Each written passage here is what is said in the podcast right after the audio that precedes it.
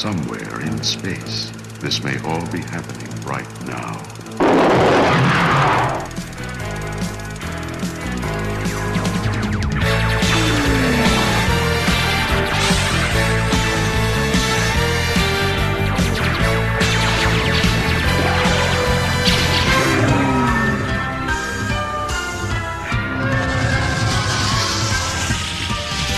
Welcome to Star Wars at the Movies, Star Wars. Star Wars, Star Wars. At the movies, an international oral history of cinematic experiences from a galaxy far, far away. I've seen Star Wars about a dozen times. Ho visto Star Wars 16 volte. 17 times. Star Wars? Uh, 22回見ました。 34. 40 times and it was great each time. 41 Mal. About 57 times. 69 fois. You can never get too much of Star Wars. I, I've seen the first Star Wars 153 times. Altogether, we have seen Star Wars 324 times. We've been here for six days and it's great!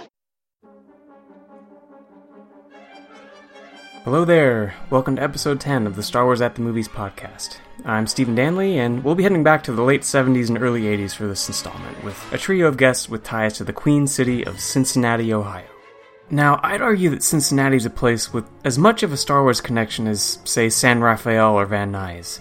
Like those two California cities with their Lucasfilm and ILM ties, Cincinnati was also an epicenter of creative output and ingenuity that made Star Wars what it was and, and continues to be. It was the birthplace of Kenner's legendary toy line, and when you consider the combined impact of the movies and toys on those that grew up in the area, it's an undeniable focal point on the Star Wars map. And it all started in Cincinnati.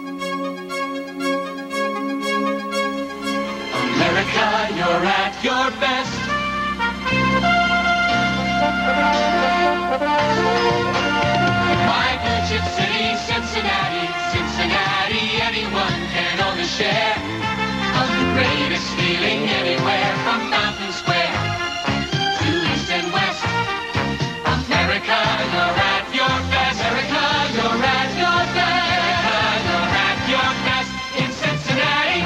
Cincinnati. Also happens to have a rich cinema history.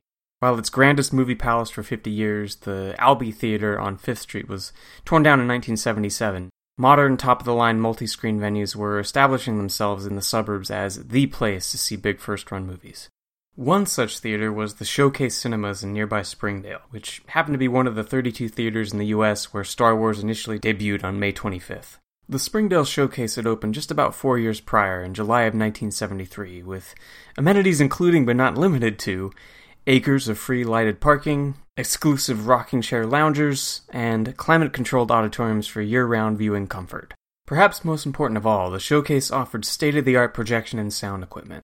It was apparently the second theater in the state of Ohio to install Dolby Stereo. The first was the Carousel Theater, another Cincinnati spot, and Dolby arrived with good reason Star Wars. The original film would go on to play at the Springdale Showcase for an astounding 59 weeks, a record for the venue that remained at the top throughout its history. Though Star Wars wasn't presented in 70mm at the showcase, The Empire Strikes Back opened there in 70 with six track Dolby Stereo in its initial limited release on May 21, 1980, for a 36 week run of its own. My first guest was one of those Springdale Showcase customers with a, a, particular fondness for Empire, and as you'll find out, she was also a frequent patron of the Skywalk cinemas in downtown Cincinnati. Situated in what was once a three mile system of elevated and mostly enclosed passageways, the Skywalk Cinemas had its grand opening in May of 1973 and was the entertainment hub of this bustling metropolitan pedestrian grid. The Twin Theater was best known for its weekly rowdy midnight screenings of the Rocky Horror Picture Show, but uh, Nilmini Clear established a different movie-going routine in the summer of 1980. Here's Nilmini with part one of this episode's triple feature presentation.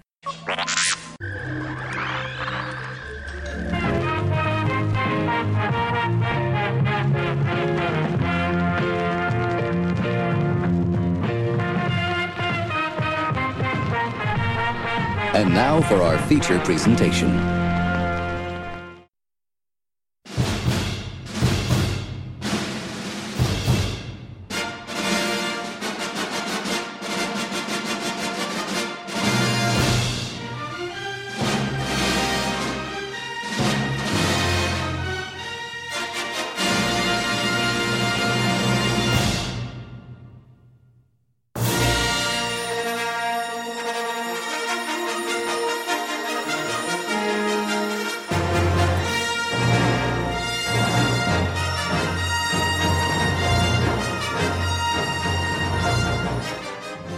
I was born in Sri Lanka and I didn't move to Cincinnati till I was five. So that was, I guess, seven years before Star Wars was released. But Cincinnati was all I knew. And at the time Star Wars came out, Cincinnati was just electrified because it was the time of the big red machine. And um, even today, people get really excited about that, even if they're not from Cincinnati. Were you a big baseball fan back then? Not one bit. I had no appreciation for the season tickets my parents had. Sometimes I would take them. I mean, this is how awful it was. It's not till I took my son to see his first baseball game that I finally realized what I had witnessed. Yeah. all those decades ago and then I appreciated it. But the whole city was just electrified. And um, now I was in my own world. I, I, I'm a complete geek. To me, the world was Star Trek and books. And um, I was a huge Star Trek fan. Of, of course, I was watching it in reruns. And I just read and read and read and read. I was an only child. My um, brother was not born till I was 14. So, really, not till after Empire came out. And I was pretty sheltered growing up. So, I didn't even really hear of the movie. I, I, think what happened was my father, the reason I love Star Trek is my father was a sci fi fan. I mean, he even remembers the original Flash Gordon, you know, with the kitchen table special effects. And so he wanted to see it. So he just grabbed me one day and we went to see it. It must have been pretty early on, and I'll tell you why in a minute. And to be honest, I did not have this huge reaction. I liked the movie, but it was not a new hope that made me the Star Wars person I am today. I enjoyed the movie, and I think I ended up seeing it maybe five or six times over the year. But I remember going into school next day, and it must have been this is why I think I saw it very early on. And there was this girl in our class, and she pointed out something that I totally missed. She was talking about how Darth Vader's TIE fighter had spun off at the end, which indicated there was going to be a sequel. And that I just kind of overheard the conversation, and I was like, oh, yeah. And sequels weren't common then. So I just, I went through just life. I was a tween at the time. And then it was 1980, and I wanted to, I did want to see Empire Strikes Back. So my father took me. The moment Yoda said his first word, Star Wars became a way of life for me. Still, something familiar about this place. I don't know. I feel like. Feel like what? Like we're being watched. Oh, hey, put your weapon. I mean you no harm. Uh, I am wondering, why are you here? I'm looking for someone. Looking? Found someone you have, I would say. Hmm? right. Literally, I would not leave the movie theater. Back then, they didn't clear them out in between screenings. And my father was really upset with me, but I insisted we say for the next show. And I was just addicted. I mean, here I am, a 13 year old teen, and I'm buying both Tiger Beat magazine for the pictures of the guys in it and Starlog for the sci fi films. And, um, you know, I immediately had to have Star Wars sheets on my bed, Star Wars curtains, well, Empire sheets, Empire curtains, every single toy that came out. And I did not, I knew Kenner was in Cincinnati, but I really didn't make that connection then. But it now makes sense why everything was available in our market. So, what about Yoda was it that, that drew you to him so much? Well, I think what it was is I was very into Taoism at the time. And basically, that was my I was raised Buddhist, but I didn't buy into it because I, I, just I don't agree with a lot of it, and so my spiritual journey was just taking me to Taoism. I was 13. It's kind of that time when you think about things. And basically, the force is the Tao. They're, they're almost the same concept. But I, even before he talked about the force, there was something about him because it was literally, he just said his first few words, and I was completely hooked right at that moment. It was just so cute and funny. Yeah. I mean, yeah. Yoda's funny before you realize he's Yoda, the Jedi Master, you know. And so I just I loved it. It was just amazing. I was entranced just completely. So, do you remember much about the theater that you saw Empire at? And was it a place that you'd been to before or had gone to often? A movie theater had just opened up. I- saw Star Wars there too, maybe a couple, two or three years before Star Wars. And it was like cutting edge for its time. It was the Showcase Cinemas in Springdale. Okay. and it was only about eight minutes from where we lived. And even when we moved in between Star Wars and Empire, it was still only about 10, 15 minutes, and it was still the cutting edge movie theater in 1980. I mean, now it's kind of funny. It's so dated, and I think the original theater has since been demolished, and a new one, a new big multiplex, was built in the same place in I think 1999. But um, it, it just blew me away. And you know what? I now actually realize I did see it in 35 millimeter, and I've never noticed the differences. The reason I know that I saw it in 35 millimeter, and this is probably going to shock you, is I was so addicted to this movie, and I was born in Sri Lanka. My parents had no idea about summer camp or anything like that, so they didn't make any plans for me for the summer. I would go to, I'm pretty sure Cincinnati downtown is connected by a skywalk that at the time I think was about three miles long. And there was a movie theater called Skywalk Cinemas there.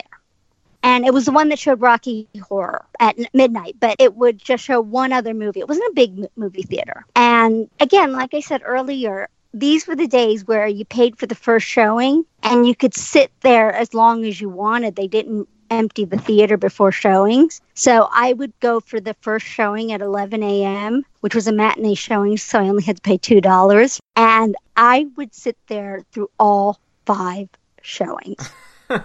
and my parents worked downtown, so I just went and met them and they took me home. I was writing in a notebook every performance I saw. And by the end of the summer, I had hit 100 Wow. within 12 weeks, and I and that's when I stopped counting. And this was on top of having the bootleg VHS tape, which I got a few weeks after it came out. Okay, so it was it was Empire all the time then. It was Empire. It still is Empire. Yeah. So I think that's interesting that Star Wars. I mean, now I love Star Wars, but that it didn't draw me in in the way Empire did. I was talking to some of my friends from high school, and they said you could not shut up about M- Yoda. like there was a back hallway where we were always playing cards, and they said you just talked about all these things about Yoda that never occurred to any of us. and um, they all say the same thing. And so it's like, yeah. And it was funny because I was talking to each of them separately, and they were all like, "Yeah, we went and saw it here. We went and saw it." And then another one would say, "We went and saw it at this theater." so I think apparently I was just dragging my friends as much as I could to see as many showings as I could. And every time there was a promotional, I would have my mother drive me to go get it, like the Burger King glasses. I was I was so on top of all of that stuff, and and there was this video rental place on the walk, whatever route I was taking to get to Skywalk Cinema on the Skywalk. I would pass the shop, and he also sold movie memorabilia. So that's from whom I, got the bootleg. I also had all the movie posters, all the one sheets, and all the versions.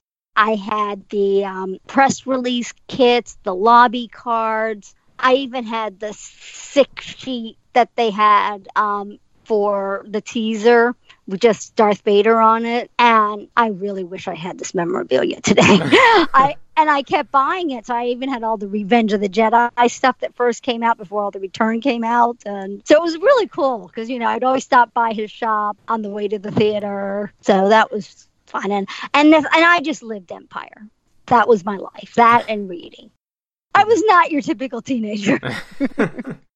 I was 13 when Empire came out, and I turned 14 the following September. So my entire birthday party was Empire. I had Empire invitations, I had all the party supply stuff. I had a sleepover because that's what we did in those days. And we watched the bootleg version of Empire on VHS. And I had a cake that had Yoda on it, which at that time was cutting edge too. Right. Yeah. I mean, nowadays kids get these amazing cakes. Back then, we didn't. you know, your mom basically homemade your cake. But I convinced my parents that we would go into a bakery and we would have to explain to them exactly what they had to do and what they had to draw on the cake. That I really, it was, I, I'm as geeky as you can get. And I, and I didn't even know it at the time. And it lasted that way all through ni- until 1983. I remember when Return of the Jedi was coming out, and I cannot remember where I saw Return of the Jedi. It was not at Showcase because by then a bunch of other big movie theaters had opened up in the Cincinnati in Cincinnati itself, and I think I saw it at Tri County. I, I remember seeing pictures of all these men camped out Mm-hmm. to buy tickets because there was no Fandango, so you had to get them at the box office. And I was so jealous because, you know, I'm 15, 16, and my parents won't let me go camp out on the street alone for uh, six days so that I can be in line to buy tickets for the premiere of Return of the Jedi. One of the local radio stations was giving away free tickets. So for an entire weekend, I sat on the floor with a touchtone phone, you know, where you had to push the buttons. And I just I wouldn't move because I didn't want to I didn't want to take any chance that I would miss one of the times they were giving them away. And and I, I just every time they announced the giveaway, I would start dialing uh, you know, pushing all the buttons, and there's of course no redial. So if we don't get through, you have to push it again. And I was getting really upset because there was no other way I was going to see the premiere, be there on premiere day, because my parents wouldn't let me camp out to get tickets. And um, I think it was over a weekend. And towards the very end, I got through, and I just was screaming. I was so excited. And I took one of my friends, I guess whoever I could convince to put up with me that night, it was Ramona. And she, uh, she said that when Yoda died, I started crying. I don't remember that, but that's apparently what yeah, I, I can see that happening. But I was so upset, and I did love Return of the Jedi, but it came out what in May of 1983, and I graduated from high school a few weeks later, so Okay, and left Cincinnati, so I didn't see Return of the Jedi very much at the movie theater. Yeah, wow. Yeah, that is that's quite a, a six year run to be in Cincinnati. it was yeah it was an exciting time and i think i didn't you know the, the fact that kenner was there and these movies were so popular was probably adding to the excitement even though i didn't realize it. But cincinnati was just exciting. All the top rock groups would come there the who the stones and um, it's just i don't know what it is about that city because it's not that big of a city but it all started out with the big red machine and it just that excitement just continued even though by the time empire came out they had started to die down and the best players weren't there. But star wars was going strong. Yeah, you know, speaking of its continued strength, how has Star Wars maintained an influence on your life, and what part did those initial movie going experiences play in that? i'm one of those people that would say star wars is a way of life for me and that all goes back to empire first seeing it back in 1980 and i saw it within if not the day it premiered within a week. And it's like i think it's true with a lot of star wars fans. We can have conversations just by using star wars quotations. And that dates back to that time. And I, it never left my mind. Yoda he still has this great presence in my mind. I'm not taoist but that the study of taoism was amazing i find the study of the force amazing and I it did I it did die down with me I think when my son was born just because I was preoccupied elsewhere. So when the prequels came out, I did see them, but it was not as big a part of my life. And um, but then I returned to it in about 2009. I started collecting again, but then my son, who was only nine, totally destroyed my toys. and, um, and we finally reached an agreement that the Legos could be his, the other ones were mine. But then we went to Disney weekend, and um, I think it was Memorial Day 2014, and it just we went on a VIP tour, and it just re- revived everything. And I had no idea about the forums. I, I'm like a dinosaur. That stuff was completely above my head, and I didn't know it existed. and I don't know how I came back into because there was no one. I didn't know anybody else that liked Star Wars because I, I know a lot of people who saw it when they were younger had friends on their street and they would play with the Star Wars toys together. But I was a tween and and a girl at that, and so I didn't really have anyone to share it with, and I never did until just about two years ago.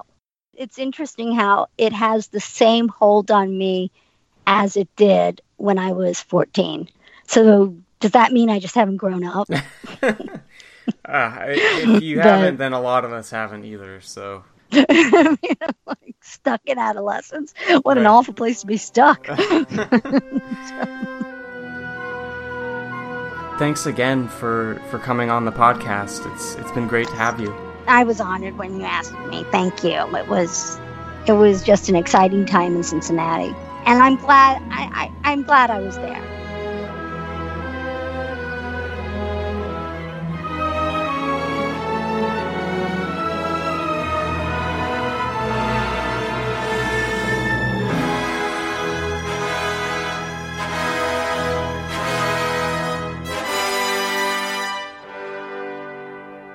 Skywalk sounds like it was a great place to catch a movie on a hot summer day, but as is often the case, trends change with the times, and as the Skywalk itself was reduced over the years, establishments like its twin cinema faded away. It appears the theater closed in early 1991, eventually making way for a new Fountain Square West building project. Nilmini also mentioned most likely seeing Return of the Jedi at the Tri County Cinemas, which opened in July of 1975, initially with three screens. Operated by Midstate Theaters and located a couple miles southeast of the showcase in Springdale, Tri County advertised that, quote, with a trio of screens from which to choose, the odds in favor of your finding the best in film entertainment are now three to one. Much like the Springdale showcase, it also touted thousands of free, brightly illuminated parking spaces. A super deal to be sure and by 1983, the triplex had become a fiveplex, and Jedi debuted in 70mm there on May 25th for an impressive 41 week engagement. Jedi also opened at two other mid-state locations in the area, the Northgate Cinemas in Cincinnati and the Florence Cinemas across the Ohio River in Florence, Kentucky, each with 41-week dominance of their own. Good. For my next guest, Dave Brott, catching re-releases of big movies at the Esquire Theater in the Cincinnati neighborhood of Clifton was a regular occurrence as a kid in the early 80s. Unlike the majestic Albee, the Esquire survived the rise of the suburban multiplex, albeit barely. Dave mentions it in the interview, but uh, to give a bit of additional context, the Esquire had been standing since its 1911 opening as the Clifton Opera House and had seen decades of success as an art house cinema. By 1983, however, it was a fast food empire that posed the biggest threat when the theater was forced to close. Wendy's was aiming to establish a restaurant in Esquire's location, and that would not only mean the loss of a landmark theater, but a permanent change of the Clifton Gaslight District's character. While the Jedi returned triumphantly on screen at the area's big multiplexes, the rebellious residents of Clifton fought back triumphantly to save their own neighborhood theater.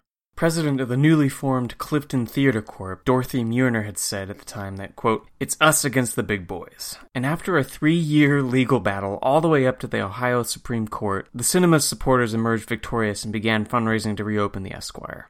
It was fittingly reborn in 1990 with a screening of Cinema Paradiso, and in 2012 was named one of the top 10 reasons to visit Cincinnati in USA Today. I just love stories like that. Feeling alright, sir? Just like new, Dak. How about you? Right now, I feel like I can take on the whole empire myself. I know what you mean. Heading across the river to see movies was another family routine for Dave, including a viewing of Return of the Jedi. As for the exact location, the sister showcase in Erlanger, Kentucky came up as a possibility, but I couldn't confirm that Jedi had actually played there. With Showcase's competitor Midstates having booked the movie in the region, there's a, a good chance that it may have been at the Florence. But anyhow, on to part two of the feature presentation. I was born in uh, Boston, Massachusetts, 1976, uh, but I don't really remember that at all. We moved here in 1978, so I've been in Cincinnati since I was about two, or I grew up here anyway. I've lived here off and on. I live here now. And um, early interests, uh, based on my age, I'm sure you can guess that I don't really remember a time before Star Wars. It was, uh, you know, the toys were always around. My earliest memories were of uh, playing with, uh, you know, like Red Snaggletooth and Walrus Man. And then along with that, I had a few, I had some, uh, let's see, Flash Gordon toys, I guess, the Beast Man and Lion Man and all that stuff. And those guys kind of all were together. My earliest uh, memories of Star Wars are basically those toys. Before that, yeah, I had concurrent interests, but nothing really that is. Uh, it's not like there was one day where Star Wars hit me like it is for people a little older than us. Jedi probably. Uh, it's still my favorite of all the movies. Part of that is nostalgia, but a big part of it is I just think it's a great movie. Yeah. It gets poo-pooed by a lot of people for various things, but uh, I think it's it's my favorite of the original trilogy, and those are my three favorites. That's fair. Uh, so, do you remember going to the movies when you were a kid, and were there any aside from Star Wars that had an impact on you? Yeah, I do. Um, the movies that had an impact on me were the ones basically that scared me, and they're all the ones that I love now. Yeah. I went to, I saw Indiana Jones, Raiders of the Lost Ark in a theater. Um, I don't know how that's possible because I would have been five when I came out, but it definitely happened. So I think I must have been. Um, there's a theater near me in Cincinnati, Ohio, the Esquire Theater in Clifton. Back then, um, they must have rerun a lot of movies or something. I remember seeing Raiders of the Lost Ark with my mom and my sister. Um, so it must have been some kind of re-release in that theater. And uh, I remember still to this day at the end of that movie when the faces melt of the Nazis, my mom covered up both of our eyes so we couldn't see. So I tried to push her hand away. and I did get to see the faces melting, and it did scare me. So she was doing her mother duty correctly. It just uh, it's too late. There was no way to Google what would happen back then. So I, I really liked Raiders, uh, but it really did scare me.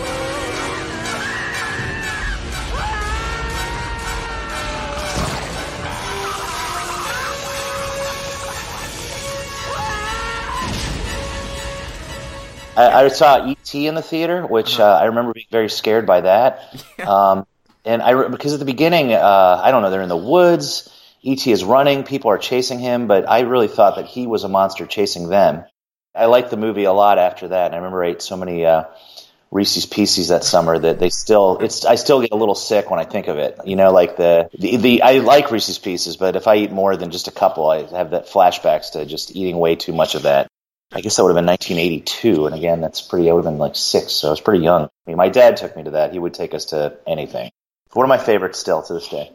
yeah, I, definitely a classic, and, and one that I actually was really scared of when I was younger too. Um, so, do you remember what the Esquire looked like? Yeah, I do. It's um, it's actually still there now. Uh, it closed and reopened for a while, but it's it's an old. Uh, it's a theater that's been around for a long time. It has an old-fashioned marquee. It's on a um, it's in a shopping district here in Cincinnati, uh, near the University of Cincinnati, in a part of town called Clifton. So you know, it's it's a place you walk up to. It's right next to other shops. Uh, there's no parking lot uh, or anything like that, and it's uh, got now I think it's got six screens, but I think when I was a kid it only had three. Perhaps it's expanded a bit since then. I could walk there from my dad's house, and I did sometimes when I was older. Um, and uh, it has it had and has a very old world uh, feel to it in terms of uh, you know a cinema paradiso kind of place, which is great. Uh, nowadays, they get a lot of kind of art house films. Um, when I was a kid, I'm not sure because I do remember seeing these other these movies there, but if there were art house films playing there, then obviously I wouldn't have gone to those as a kid. But they definitely did uh, re-releases of Star Wars and Indiana Jones. But for example, I never saw Return of the Jedi there, so I'm not sure they ever had first run movies. They might have had um, kind of re-releases and things like that. But it's uh, the the theater closed. Um, I could look up the years here, but I remember it basically closed down during my youth and just became a derelict theater. And there was some talk. I remember of putting a Wendy's there. I was sad it was closed because I liked it. And uh, I remember there were being yard signs like saying no Wendy's here, where the people didn't want it. And I remember my aunt Pam explaining to me. I was like, why wouldn't people want a Wendy's there? Wendy's is really good. And she was like, well, you know, this area, the shopping district, they don't want to turn it into like fast food alley. And I guess I kind of understood that when I was a kid, but not really. And then thankfully, years later, somebody bought it and reopened it. And uh, a good friend of mine uh, was a general manager there for a long time. So uh, yeah, I spent a lot of time in that theater, both in my childhood and adult years. And uh, I still go there now. Oh, that's awesome. Yeah, with uh, so many of these small local theaters being long gone, it's, it's always great to hear one that's revived. So, how did you first become aware of Star Wars, if you remember, and what about it caught your interest? Well, I can tell you what I definitely do remember. It was, um, I remember, you know, playing with the toys. Uh, I was lucky enough to have the AT-AT Walker uh, for Christmas, and I guess about '82. I got that as a toy. That was one of my favorites of all time. And um, I remember that, and of course, playing Star Wars on the playground. Um, I don't remember how I first would see the movies because again I would be too young and they, I guess they were they were on TV from time to time. It's funny actually. I remember um, still uh, where the commercial breaks fell in some of uh, Star Wars. I remember right after Vader has the droid where he's the interrogation droid for Leia, and then they cut away. That's right where a commercial would go. It's funny that I remember that, but I somehow do.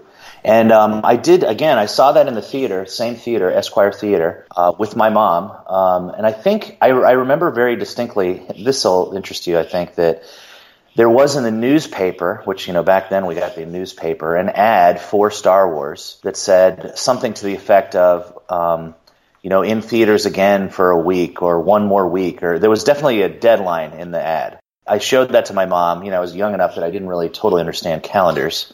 I think I don't know, but I, somehow I got her to take us to that. Even though I had seen it, I'm pretty sure because I remember we watched it. It was fun to watch it in the movie theater. It had to have been some kind of re-release of Star Wars, and um, you know, people talk about how they forget Star Wars is funny sometimes. The scene in the movie where the Jawas shoot R2D2 and he falls over and makes that screeching noise and kerplunk.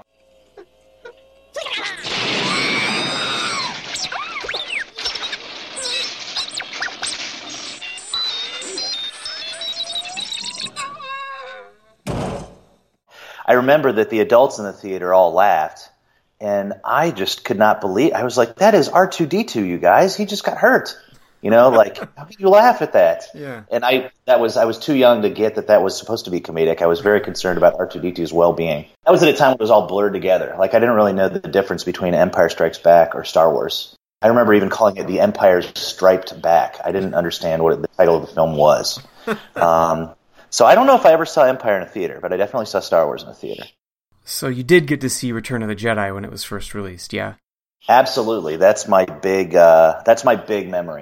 I still have very fond memories of everything. I'm, I'm one of those kids of the 80s who just, I, I remember everything through rose colored glasses. But my huge memory of Jedi, I remember it coming out. I remember kids on the, on the playground saying, um, it was, it was actually, they were, they, I remember one kid said it was episode 10 and that they skipped, um, several ones in between and they were going right to the end and then they were going to go back and make those. And I went to it kind of believing that. I mean, I knew it was the end, but I, I wasn't sure. I don't think I even knew the originals were episode four and five at that point. But in 83, I would have been seven. So I, I do remember going. Uh, my dad picked my sister and I up from uh, daycare at Emmanuel Presbyterian Church in Redding Clifton. Uh, and we drove to, I guess, probably Showcase Showcase Cinema down in northern Kentucky. Uh, Cincinnati's right on the river, so we would go across the river a lot for movies. My stepbrother was already in the car in our old station wagon, and uh, I hadn't seen him in a day or two. Our, my parents were divorced, and my sister and I went back and forth every other day. So he had new Return of the Jedi action figures. Yeah, he had in the car uh, going to the movie. Uh, Walrus Man and uh, let's, let's see who it was. It Bib Fortuna. Sorry, not Walrus Man. uh, Got to turn in my nerd card. It was Bib Fortuna and uh, Squid Face. Squid Head, excuse me. Anyway, he had these in the car and he was showing to me. I thought they were so cool with their their flocked capes. You know, they're Right. seeing a lot of that at that point. Yeah. And I was like, oh my god! And I loved my brother and I loved the monster toys. I didn't have a Han or a Luke really. We were always after the aliens.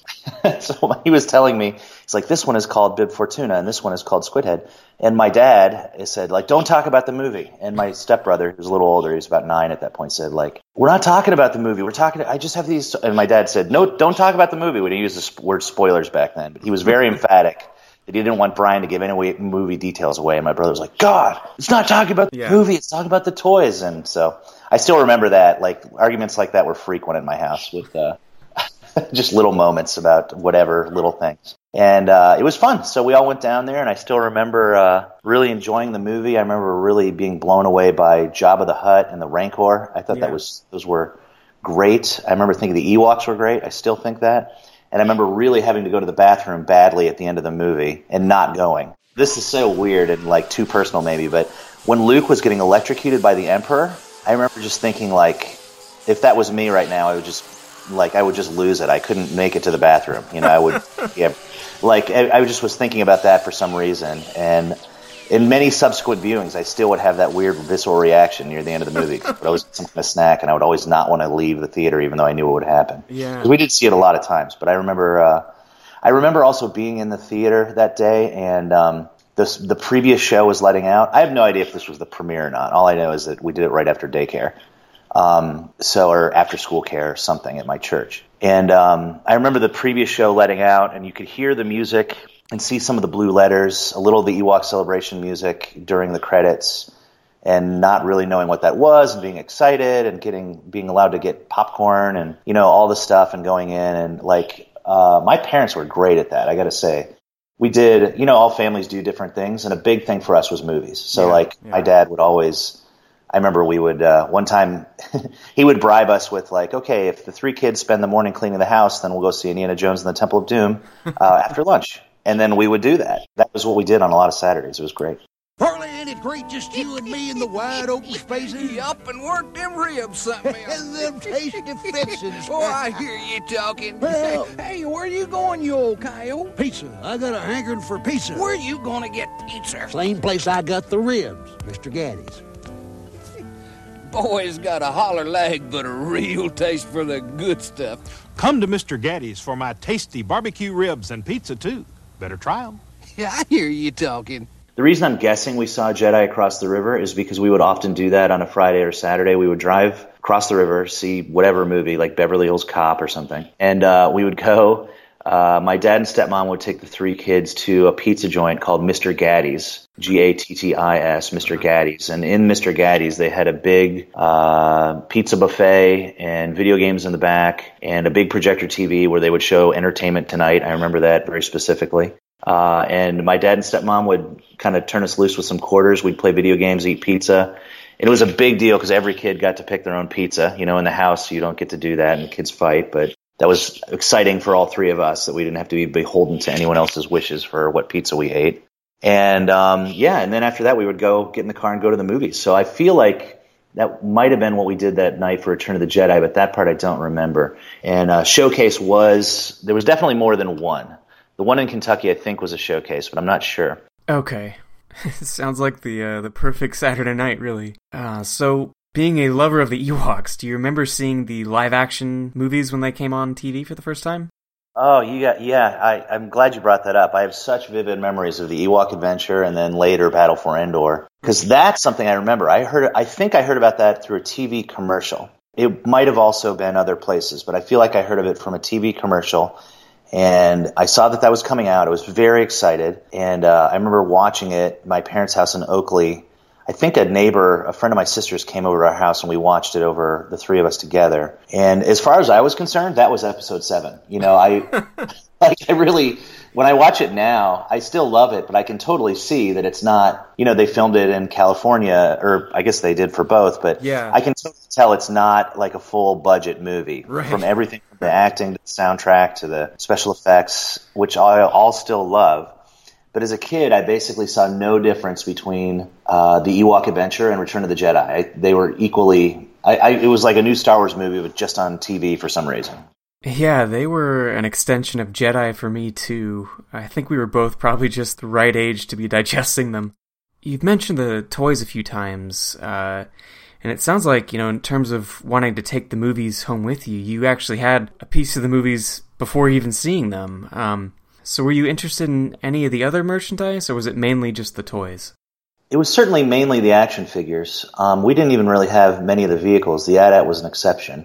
Um, I remember attempting to uh, save money to purchase the Rancor myself, and I remember this. This is kind of a uh, sad memory, both of toys and math, uh, because my uh, my allowance at the time was twenty five cents a week, and um, the Rancor cost fifteen dollars. So I thought if I just start if I just start saving these quarters, I'll be there in no time. And of course, not realizing that that would ba- that was basically it would be way out of toy stores by the time I even got there, and I didn't even really know what tax was. and then also of my allowance, I had to tithe to the church, so I had to give uh, a nickel back. Uh, so I only got netted 20, per, 20 cents per week. And then much later, I realized that's more. Hey, mom, that's more than tithing. That's twenty percent. You know, a nickel out of twenty five cents. I'm sorry. That's that's. Uh, so I was uh, getting ripped off by the church and my mom. Uh, but of course, she was the one who gave me the allowance. And I don't think I ever expressed this desire to her. I'm sure she would have gotten me that as a present. I think it was more like, here's this money as a way to keep track of money. Right. So I never got the Rancor monster. But um, as for other things, like that was something I wanted, and never got. I remember other kids and sometimes me would have other things like I really like those Give-a-Show projectors. I think mm-hmm. those are cool. I know I saw one of those as a kid. I don't think we ever had one. Um, there were other fun things like uh, Colorforms. I, I liked those a lot, and we had some. Uh, I think they were proper Colorform sets for Return of the Jedi. I'm not sure if it was Colorforms or some kind of transfers, but I remember playing with those. Uh, the Burger King glasses were big for me. I really thought those were cool. We had those and uh, used those in the house. Um, but I didn't really do any comics or magazines, which kind of surprises me when I look back because I, I did get into comics a few years later and I never ever picked up a Star Wars comic. Yeah, you know, those old comics had to have been a really important outlet for fans to kind of fill the gaps back then, but uh, from the, the handful that I've kind of thumbed through, some of them are, are pretty out there. So, jumping ahead a bit, you'd mentioned to me that you had an interesting memory of the special edition release in 97. I definitely do. Um, for me, uh, like for a lot of Star Wars fans, I think they were uh, really looking forward to those. And for me, it was uh, at a fever pitch. But I had a problem. And the problem was that I was in college at the time and that I was going to be studying abroad that very semester and I was going to miss it. So I was in, uh, well, I didn't end up missing it, but I was in Budapest, Hungary, or Budapest as the Hungarians say. I did a mathematics program in Budapest, and um, so this was 1997.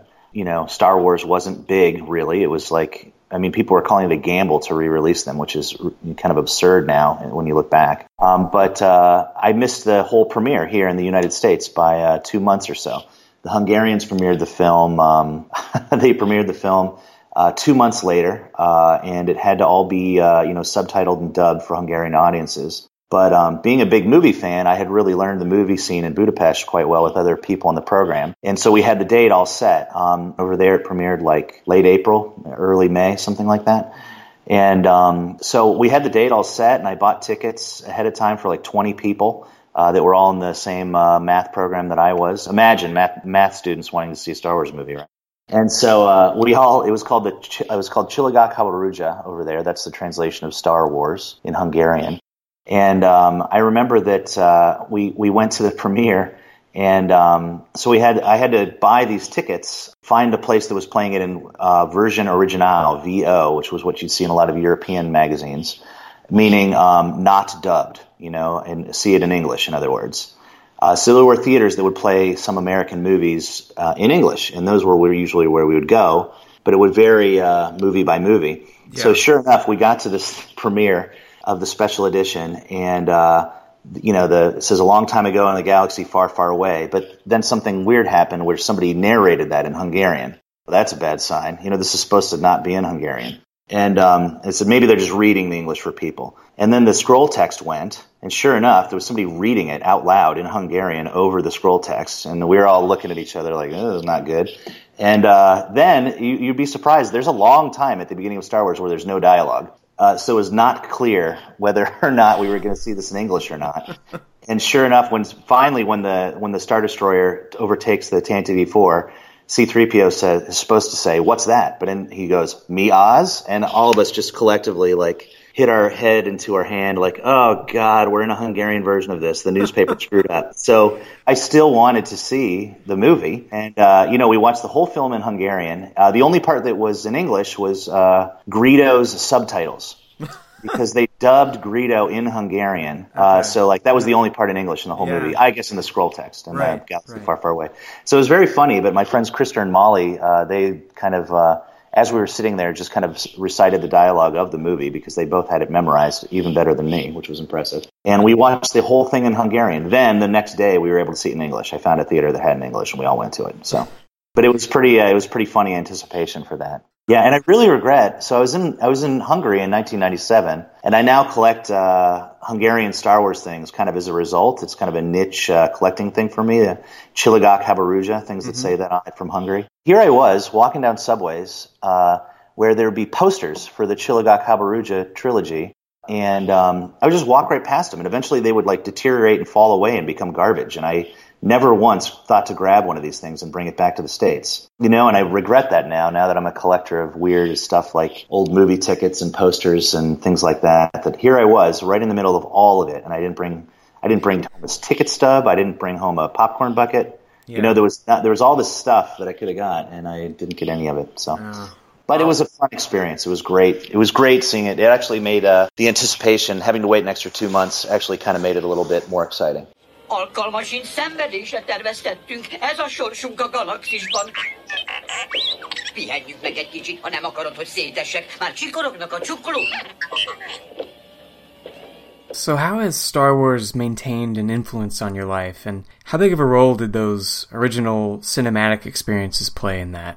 Oh, big role. Um, I'm I'm now um, nowadays I've uh, boy I've, I'm one of these people like yourself who just kind of has made Star Wars a primary hobby. Uh, so I'm a collector. I enjoy collecting uh, not only the action figures that my dad was yelling at my brother about in the car all those many years ago, but uh, many other things uh, as well. I'm a collector of all the things related to Star Wars. I love what it did for cinema. I love uh, the way George Lucas, uh, you know, kind of helped push things in a new direction in uh, 1977 and all the great films we got out of that. I'm a big uh, movie guy as well, so I like all kinds of movies, and I feel like he ushered in a great era that kind of you know, went with Steven Spielberg in the 80s and many directors uh, since then uh, that I've really enjoyed. So it's had a big influence on me in, in those ways, um, kind of aspects of my life that I really enjoy, um, I would say.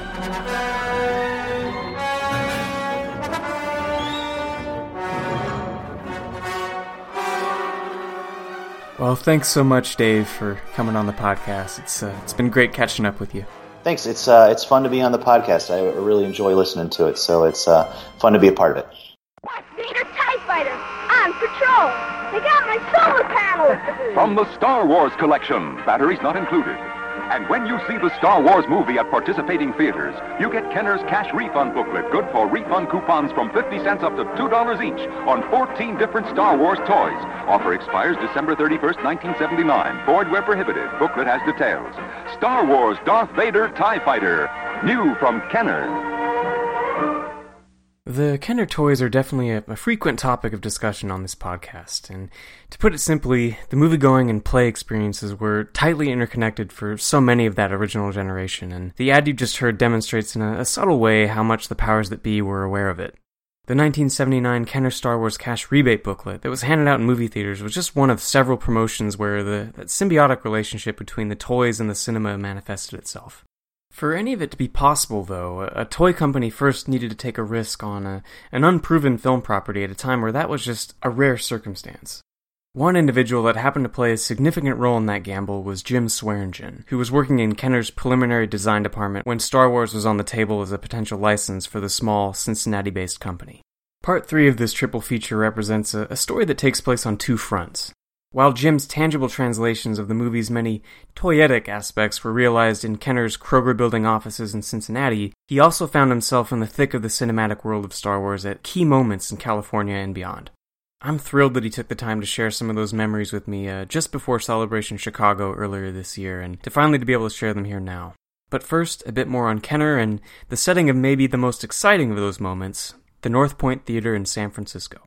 Positioned on the corner of Bay and Powell Streets, just a few blocks from Fisherman's Wharf, the single screen North Point had opened in June of 1967 with a, a nine week run of The Dirty Dozen, and would play host to one epic title after another over the course of its 30 year lifespan.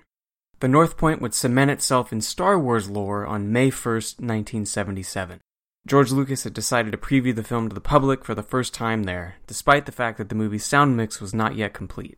Its unassuming red brick exterior framed a modest marquee that advertised the current engagement of the Paul Newman hockey comedy Slapshot, with a second entry below that listed, quote, uproarious, lusty entertainment and world premiere, Alaska. Well, there was no movie with that title that came out in 1977, so it seems that Lucas and company were apt to keep things on the down low while having a bit of fun with it. You'll hear all about Jim's initial reaction, but it feels right to sum up a few more from some other recognizable names that were in the theater with him. Alan Ladd Jr., the movie's champion from 20th Century Fox, was present and would go on to say that, quote, May 1st was the best. It was the strangest experience I ever had. I'm not very prone to emotions, but when the picture opened up and all of a sudden they just started applauding, the tears started rolling out of my eyes. That has never happened to me. Studio executives can be a bit on the dramatic side, but I'd consider Laddie's reaction sincere. Editor Richard Chew approached Lucas in the lobby following the screening to congratulate him and, and share in the exhilaration, yet, as usual, George was, quote, just being old George, uh, hiding any excitement that he may have had. George's father, on the other hand, was apparently very enthusiastic and appreciative to those who had helped George out with his movie.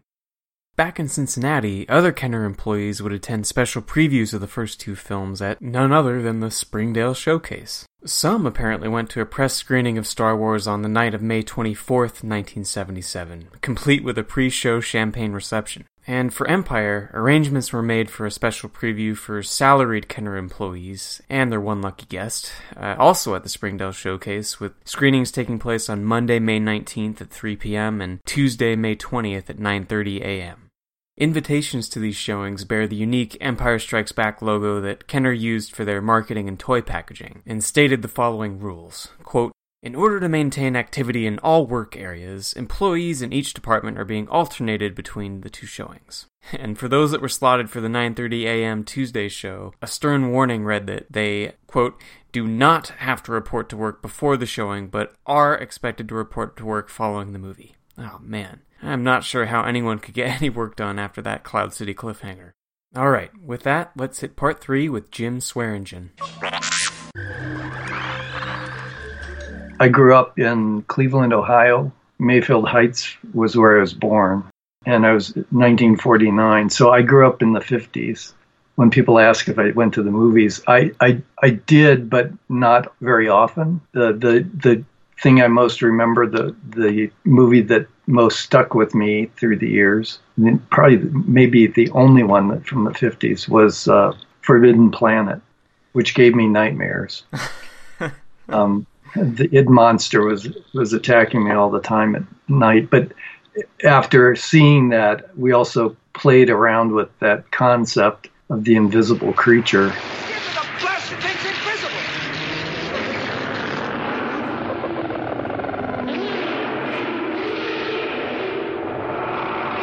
I remember making uh, footprints from the id monster in the sandbox because it was like the heel of your hand and then a, a, dot for the claw on its foot.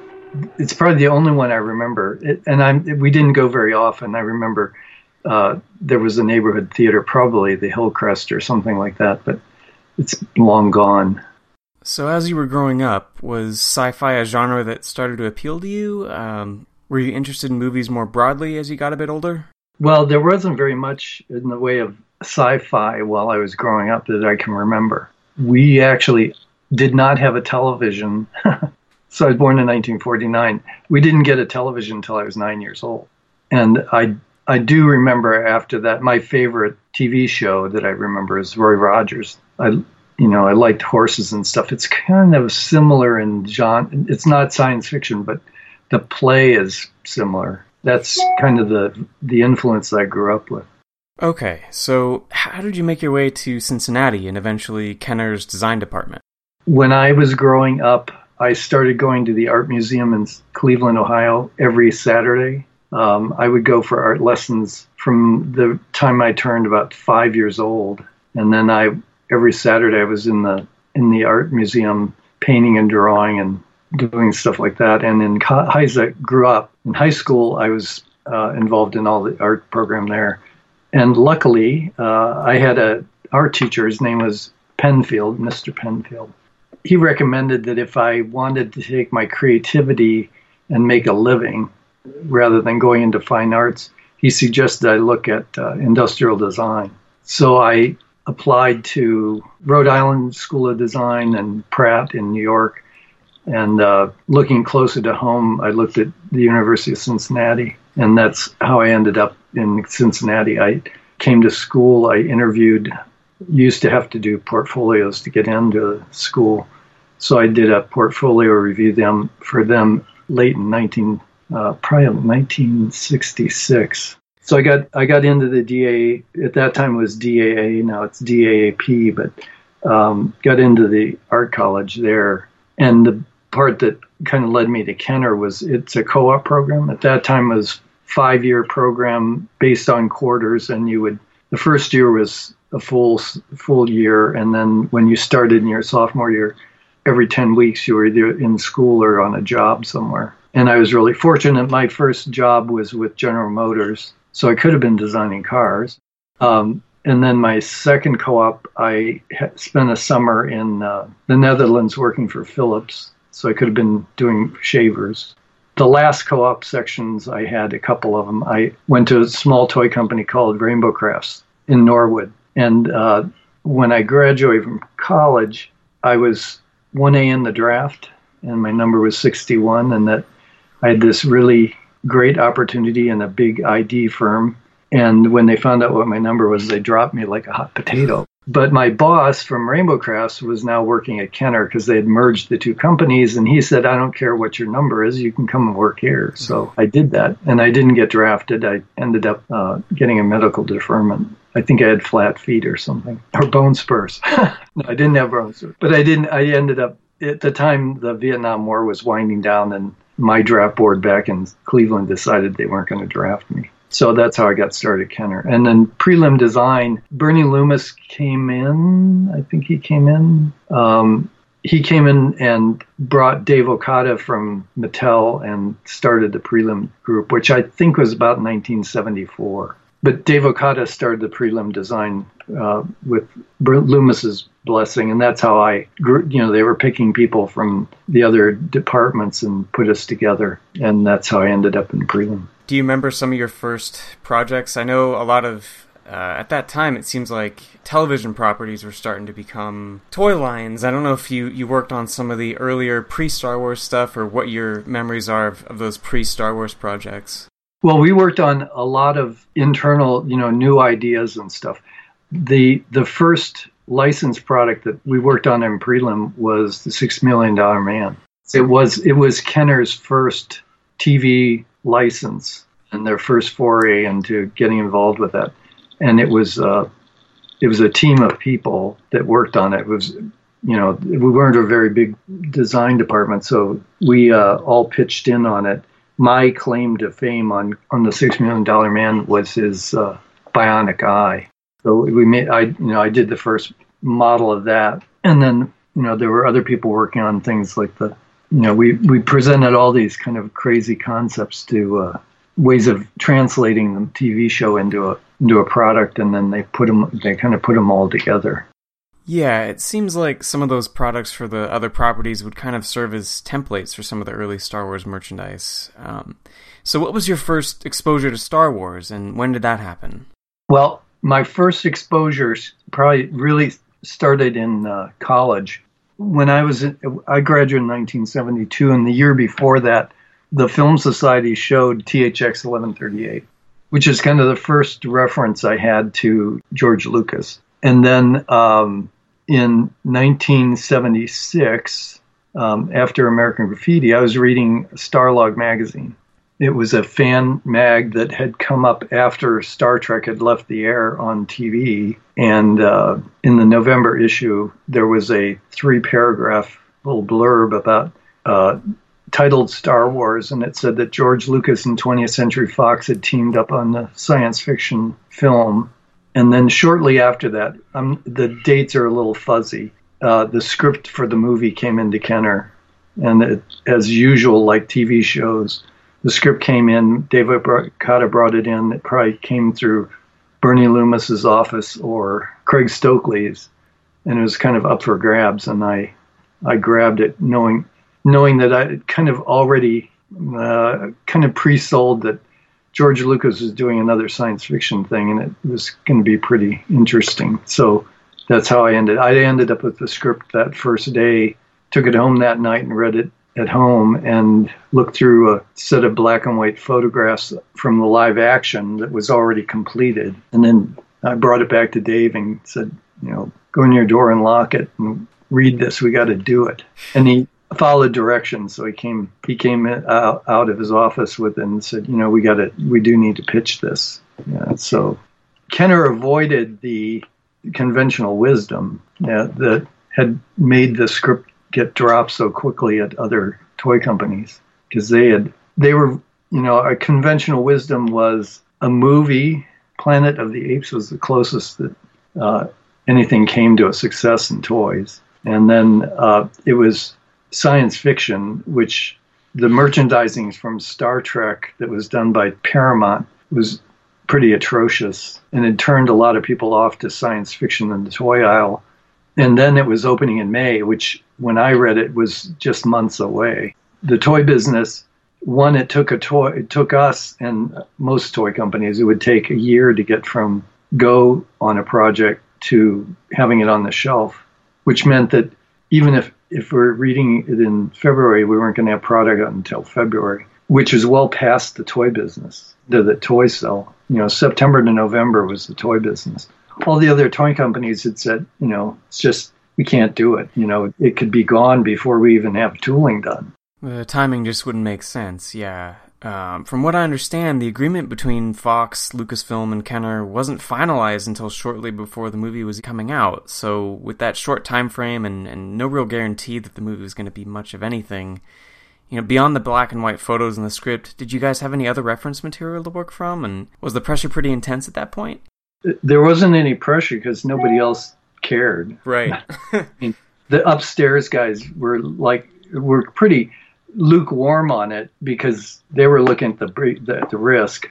The good thing is that Bernie was willing to let us move on it, even though it may not may not have uh, panned out. But everybody was so passionate about it, and especially me and Dave Okada. It was like, well, okay, you can keep doing it as long as you don't screw up anything else that you're working on. So we didn't have very much pressure, but beyond beyond the black and white photographs that we had, they sent a snapshot of the X-wing and the Tie Fighter. The first uh, the first prototypes were all based on just that information. So that's uh, until until the movie broke and we actually had a contract. We uh, we had we didn't have a lot to go on, but it was enough just to make our concept presentations. And uh, we we did a whole bunch of stuff. And I wish I wish I had had photographs and stuff of the very first things because we put together a presentation that filled a station wagon when Dave, Dave and I went out to uh, California. And this was to Lucasfilm or to Fox or 20th Century Fox. The first presentation was in March. At that point, the marketing department at Kenner was like, "Okay, you know, okay, keep, you know, you're still you still have to convince us, and and we got to be convinced." And 20th Century Fox did, really didn't know Kenner. Um, being a Midwestern toy company. So we went out the night after we were supposed to be there the Monday after the Oscars. And the reason that we know that the reason I know that date is that we flew out there with all these ideas, got a station wagon, drove to the Beverly Hilton Hotel, and they didn't have any rooms for us because the Oscars had, people had stayed over. So they booked us in a little boutique hotel for the night, and then next morning we went to a 20th Century. Ah, all right. So, after that presentation, did you develop a working relationship more with Lucasfilm, or was it still through Fox? And were you able to get any early glimpses of the movie as it was getting close to being released? After the after the presentation in March, I went out to California on my own in April, and we put the date at the fourth of April.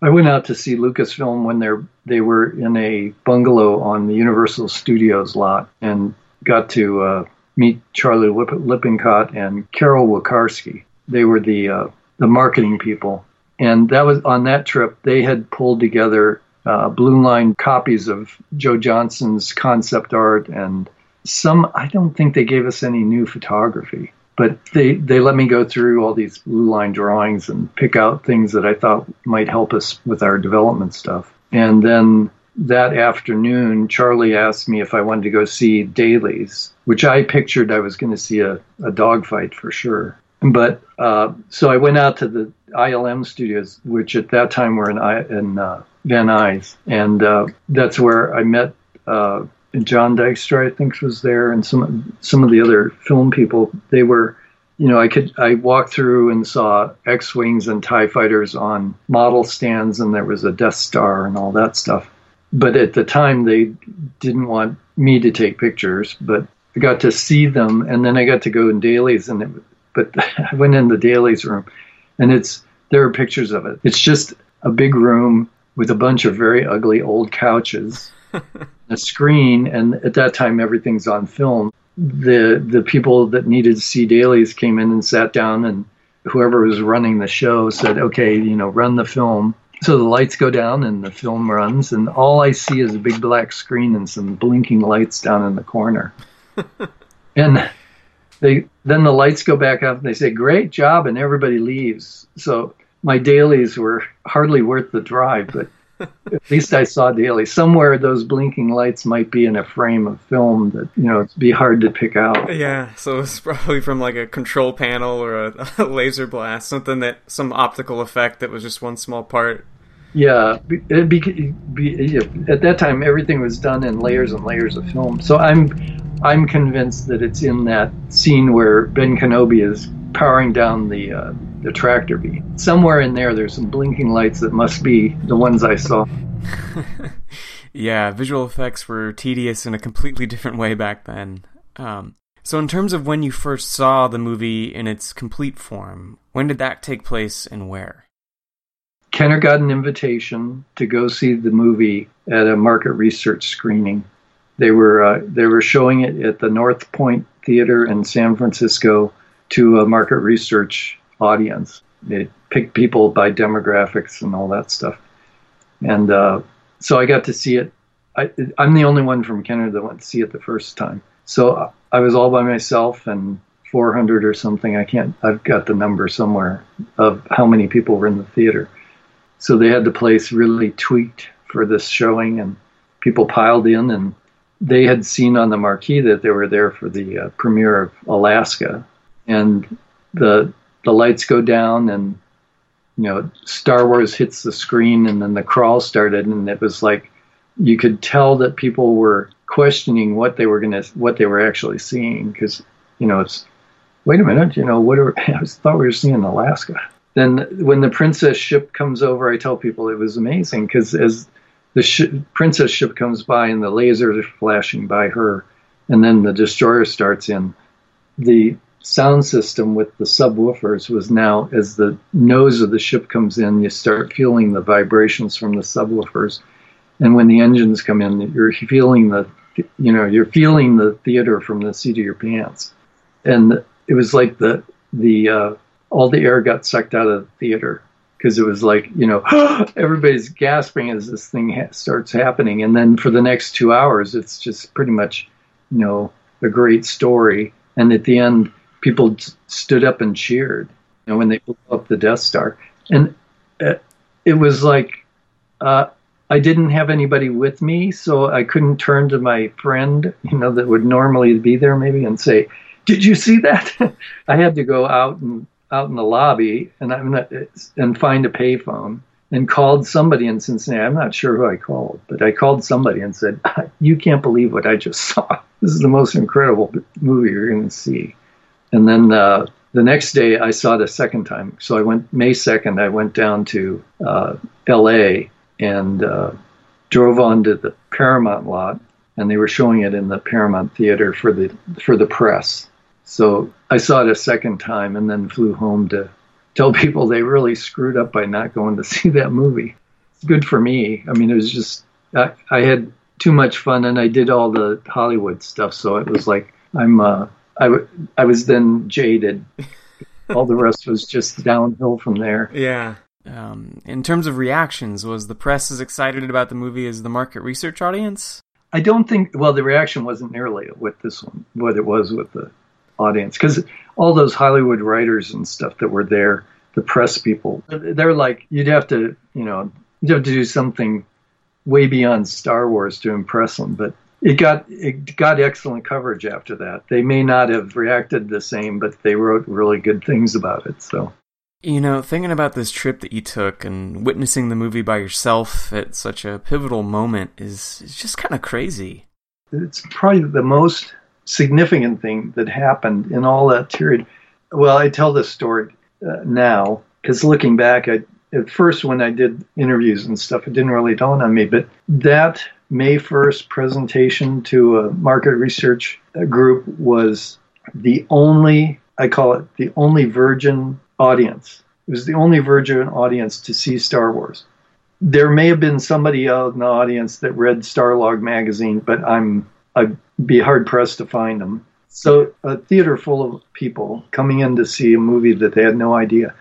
Um, that audience, that reaction when they jumped up and cheered at the end was really the only pure reaction because the next day when they showed it to the press, that that from that point on until because it was still two weeks away or three weeks away before the movie opened, there were three weeks of everybody talking about Star Wars. Yeah. So that audience that saw it once was the only one that saw a pure, uninfluenced reaction, and I was there for it. And that that's really that's what really blows my mind. It's like I got to see it the only the only pure way, and it was like those people really had a great time. So that was really fun. I just, uh, it really, the more I think about it, it's, it's, that was crazy that I, crazy that I was the only one there to do it, to see it. Yeah, it's just uh, incredible.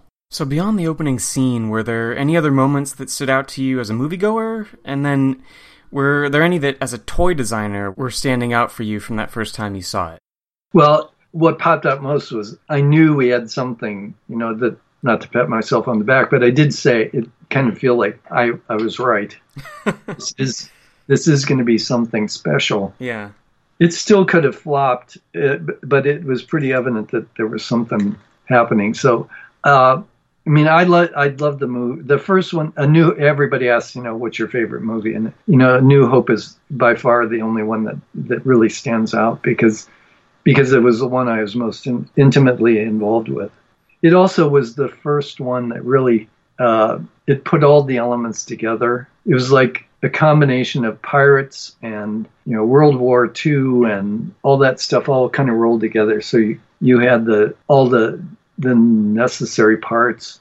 The bad guy was really bad, and the good guys were you know really nice. And but the, you know the dog fights and the the Death Star and stuff that just all those elements together really made it. Uh, it really was kind of tying together a lot of different kinds of stories into one. I really thought was pretty, uh, pretty, you know, pretty special. Bernie Loomis called me into his office. This is former Kenner design manager Ed Schiffman. And he said, um, I want you to take your staff to a movie this weekend. And I said, Bernie, it's a, it's a holiday weekend. And he says, So what? We just bought the rights to this movie. I want your staff to see this. He didn't tell me anything about the movie. He didn't tell me what the name of the movie was. At least they paid for the tickets. And another former designer, Tom Beaumont they took the whole department, all of the development people over. They rented a movie theater, and we all hauled in cameras in there so we could take pictures of the screens, looking for all the elements in that movie that we could create into toys. Fox and George Lucas bring you an adventure. Everybody was just blown away at the number of machines and all the fighters and the robots. Everybody that walked out realized that we had something here that was incredible. Not a product line, it was probably a phenomenon about to occur. So, uh, some of the other Kenner designers have mentioned that Bernie Loomis had mandated that people working on the project go see the movie over a holiday weekend, uh, presumably that Memorial Day. And I was just curious if you remember any of your colleagues' reactions when they came back to work, and if you tried to prepare them for what they were about to see. I mean, uh, the prelim people had by that point when the, when they saw the movie. I mean, the movie broke on the 25th, so right. I saw it again a couple times before Memorial Day. So um, most of the people at Kenner had there were a few that probably went to the theaters early, but um, the mandate thing, I I didn't go. I didn't need to because I'd already seen it before I'd already seen it so much and been, you know, now involved with Lucasfilm and asking for photography and all that stuff. Because I got, I ended up being the liaison with them for the first year and a half. I was the one, you know, asking for at that time tapes of the the sounds from the X-wings and TIE fighters. So I got you know and and more photography. You know by by the end of May it was like really critical for us to get uh, much better photography on the on the vehicles and stuff and uh, and any any detail stuff like we were looking for you know, pictures of the cannons on the Death Star, you know, that we were going to put in the playset, and all that. None of that existed. They hadn't, unlike now or unlike the later movies, they didn't like archive photographs of everything they did. You know, that's why some mistakes were made, and we, we had to uh, kind of compromise on things. But uh, the people that went to see the movie, I'm sure I don't recall actually talking to people other than they were all they're like, no wonder we're working on this. yeah. Uh, you've touched on this a bit, but as it became immediately clear that this was going to be a huge movie, was it a pretty rapid transition there at Kenner in terms of trying to go into overdrive? What was the, the vibe like once the theatrical success was so clear? After May, from then on, it was there. You know, there were whole teams of people put together to work on different aspects of it. You know, they, there were at the time, at that time too, everything's done manually. The figures were all drawn, they were sculpted in wax. The vehicles all were done, were laid out by designers and engineers on, you know, with pencil and paper. So it was a whole different time. Everything took a lot more energy to get to the end point. You know, all the all those vehicles uh, the X-wing and Tie Fighter and the even the Millennium Falcon were all done in on in wooden patterns out of mahogany. They they were like works of art, and uh, that's changed a lot now because a lot of it's done digitally. But at the time, it was all a lot of manual labor to get all that stuff done and then and push the schedule because the first figures um, didn't ship until after the first of the year. But even that was a push because we were starting in May, and technically we shouldn't have had any figures without a really accelerated schedule. They shouldn't have been out till May. So it was a, a, a major feat. And Kenner wasn't a huge company at the time. I mean, we were kind of the middle of the pack, but some of the things that we had done, nobody had actually done at Kenner. So it was a learning curve and a crunch schedule all at the same time. Sure, and, and on the marketing side, I'm sure it probably helped that the movie was seemingly never leaving theaters over those first few years. You know, it had that really long first run, and then it was re released in 78 and 79. And I was wondering if you had any insider memory on how Kenner's marketing strategy was changing. With the re releases, the theater itself was becoming a point of sale, or at least a place to promote the toy line with rebate programs and stuff like that. Yeah, it, well, it, it, it did have kind of a life of its own. Because it was in the theater for over a year, the first run, by the time we were shipping real product in 78, a lot of times product would get to a store and would never make it to the shelf because there was a you know there was such a demand that if a carton of action figures came into a store they people would be plucking them out of the carton before they could put on be put on the shelf that's why collectors can find unpunched cards. Never got to the uh, peg, so that never got you know that little keyhole never got uh, punched out. So for a while, it was really it was you know everything everything we touched on Star Wars was kind of golden and it took a while for that to wear off. So from Kenner's Star Wars collection comes the Stormtrooper, the Sand People, and all 20 action figures, including new Hammerhead, Snaggletooth, and more, each sold separately. And now Boba Fett, Star Wars villain, with his laser rifle. Boba Fett is not yet available in stores, but you can get him free with four proofs of purchase from any Star Wars action figures. Details on specially marked packs at participating stores. Offer ends May 31st. Star Wars action figures sold separately from Kenner. With the development of the movies and the toys much more in sync with The Empire Strikes Back, how did that change things for you? Uh, did your role start to shift a bit? Yeah. Um, before Empire, sales had started to slow a little. The sales department was getting very nervous, and they were, uh, and mostly through the marketing department, get, giving signals to Lucas that we really needed something to really a big wow thing. It couldn't just be more of the same figures and more of the same stuff. So Lucas, who was very protective of the license because he'd been warned not to, not to be lax about it. He's really reluctant to do anything. He was like pushing back, saying, "I don't want to, you know, I don't want to spoil it." So um, he finally relented and said that we could do one figure from the new movie, and that's when uh, Dave Okada and I flew out to San Francisco and uh, went to take photographs of what turned out to be Boba Fett their offices were in an old house in San Anselmo. It was before the, the ranch existed. And we had lunch with his dog, Indiana, and sitting around, you know, sitting around in this, what used to be a parlor and sitting in the, some sofas and having lunch.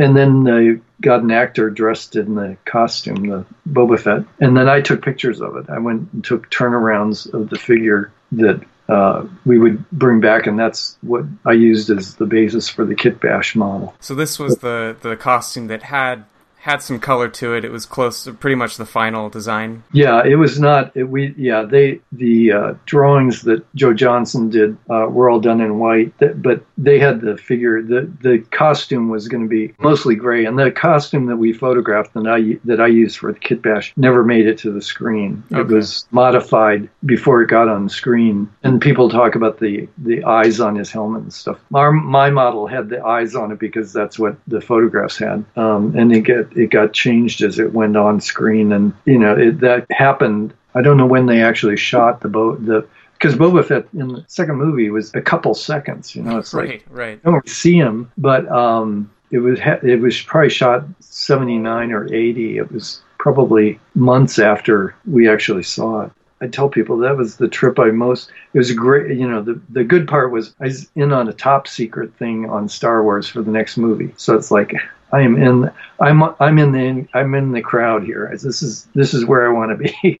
Dave Okada and Gary Kurtz went off to have some meeting somewhere, so they they disappeared and i was left with george lucas in his office and his dog and we're just sitting around looking at his his office and it's he had a Frank Frazetta painting on his wall. Frank did covers for Conan the Barbarian and all these Viking things. He had a painting of the Death Dealer, which is this big black uh, Viking with the big horns on his helmet and s- sitting on this giant, uh, looked like a Belgian horse, you know, his big thing. And he has the painting. He has got the the actual painting of it. And I said, you know, what's really crazy is I have that poster in my office.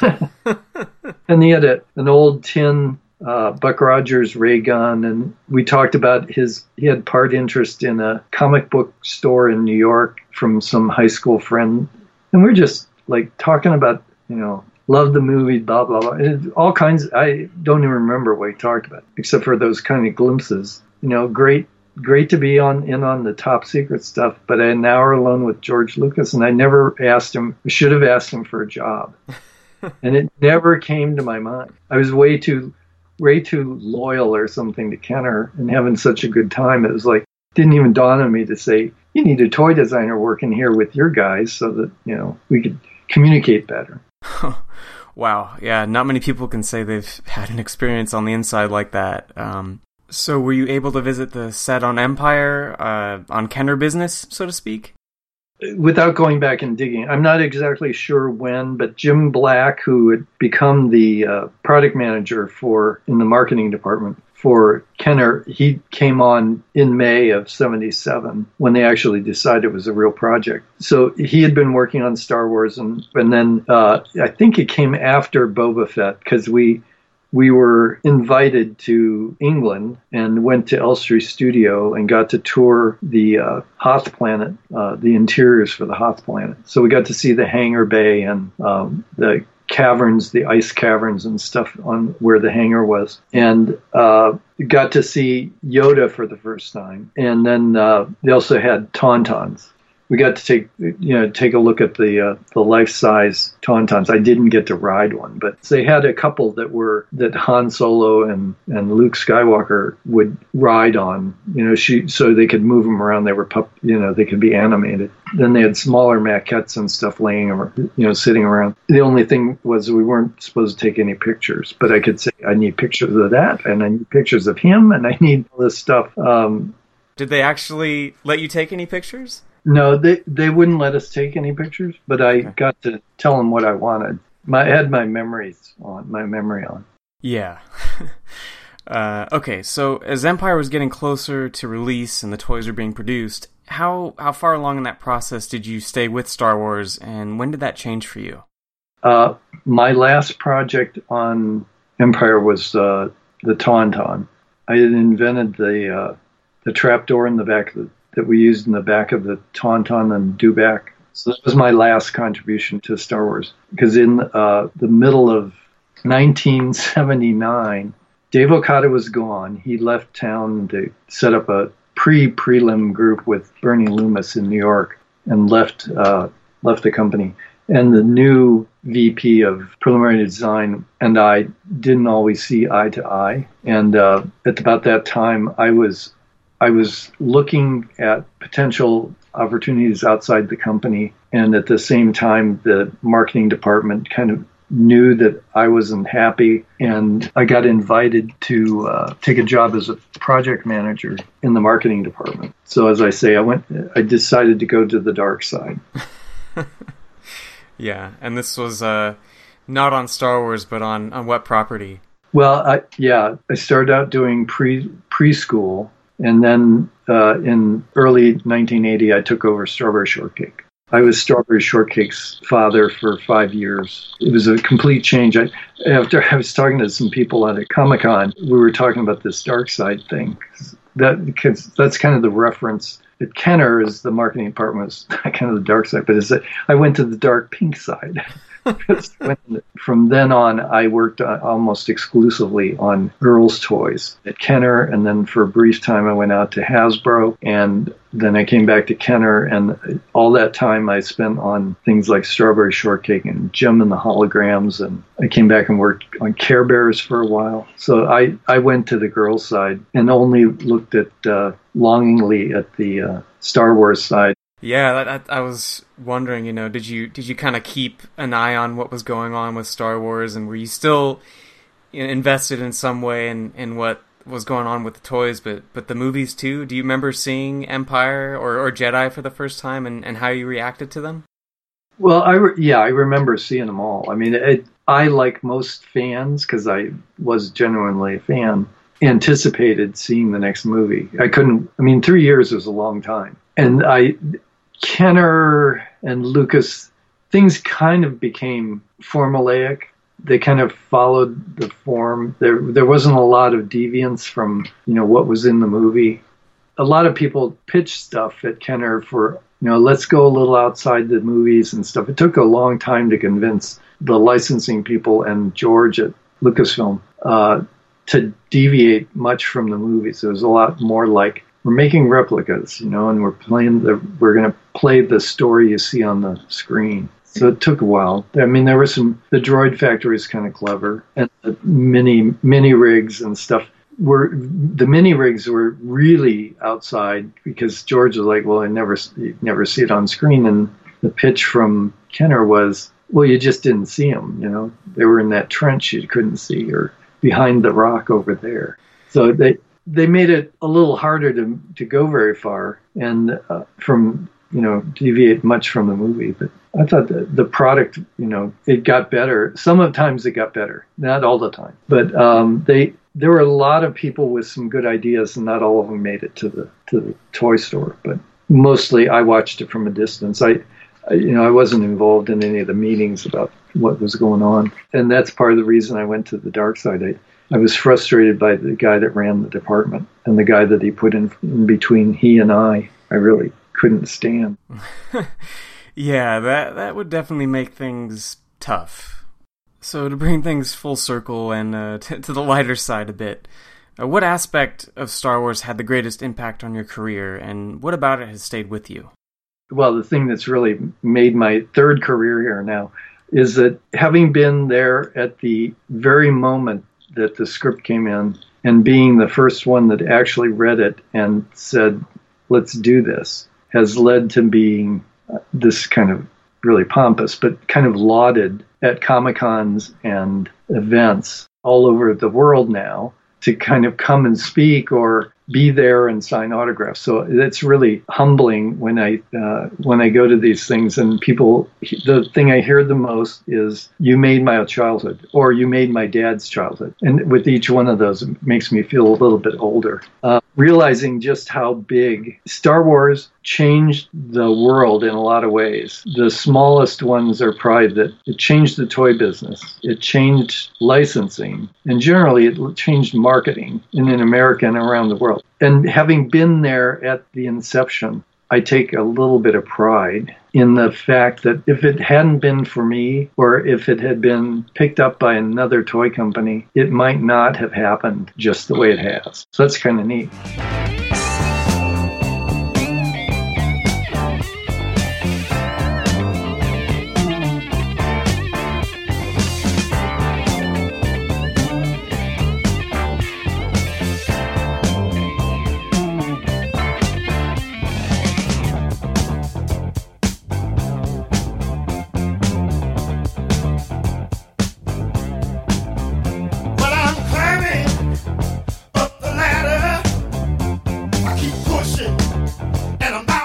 Thank you so much, Jim, for, for coming on the podcast. Uh, it was great to hear all these stories, and um, yeah, I, I, look forward to seeing you at, at a convention before too long. Well, it was good meeting you, and I'll look forward to putting a face with the name.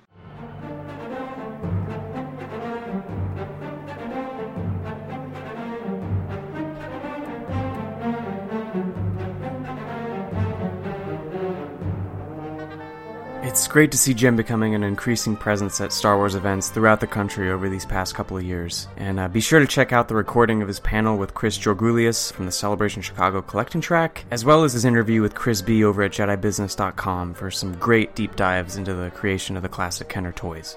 And the clip of Kenner's Ed Schiffman and Tom Beaumont was courtesy of Brian Stillman's fantastic documentary Plastic Galaxy, which is available on Amazon Prime and iTunes. Thanks again so much to Nilmini Klure, Dave Brott, and Jim Swearingen for sharing their stories. I also wanted to give a plug for some of the resources I regularly rely on for this podcast. Michael Coate's incredibly researched theatrical retrospectives for the digital bits, cinematreasures.org, and J.W. Rinzler's making of books on the Star Wars trilogy. All invaluable. Full show notes and images can be found in the episode post on the main site, starwarsatthemovies.com, and you can stay up to date with the project on Instagram at, at Star Wars at the Movies, on Twitter at, at SW at the Movies, on the site's Facebook page and group, and as always, feel free to reach me via email at starwarsatthemovies at gmail.com. Thanks again so much for tuning in, and until next time, remember... Relax. It's only a movie, and it's all for fun.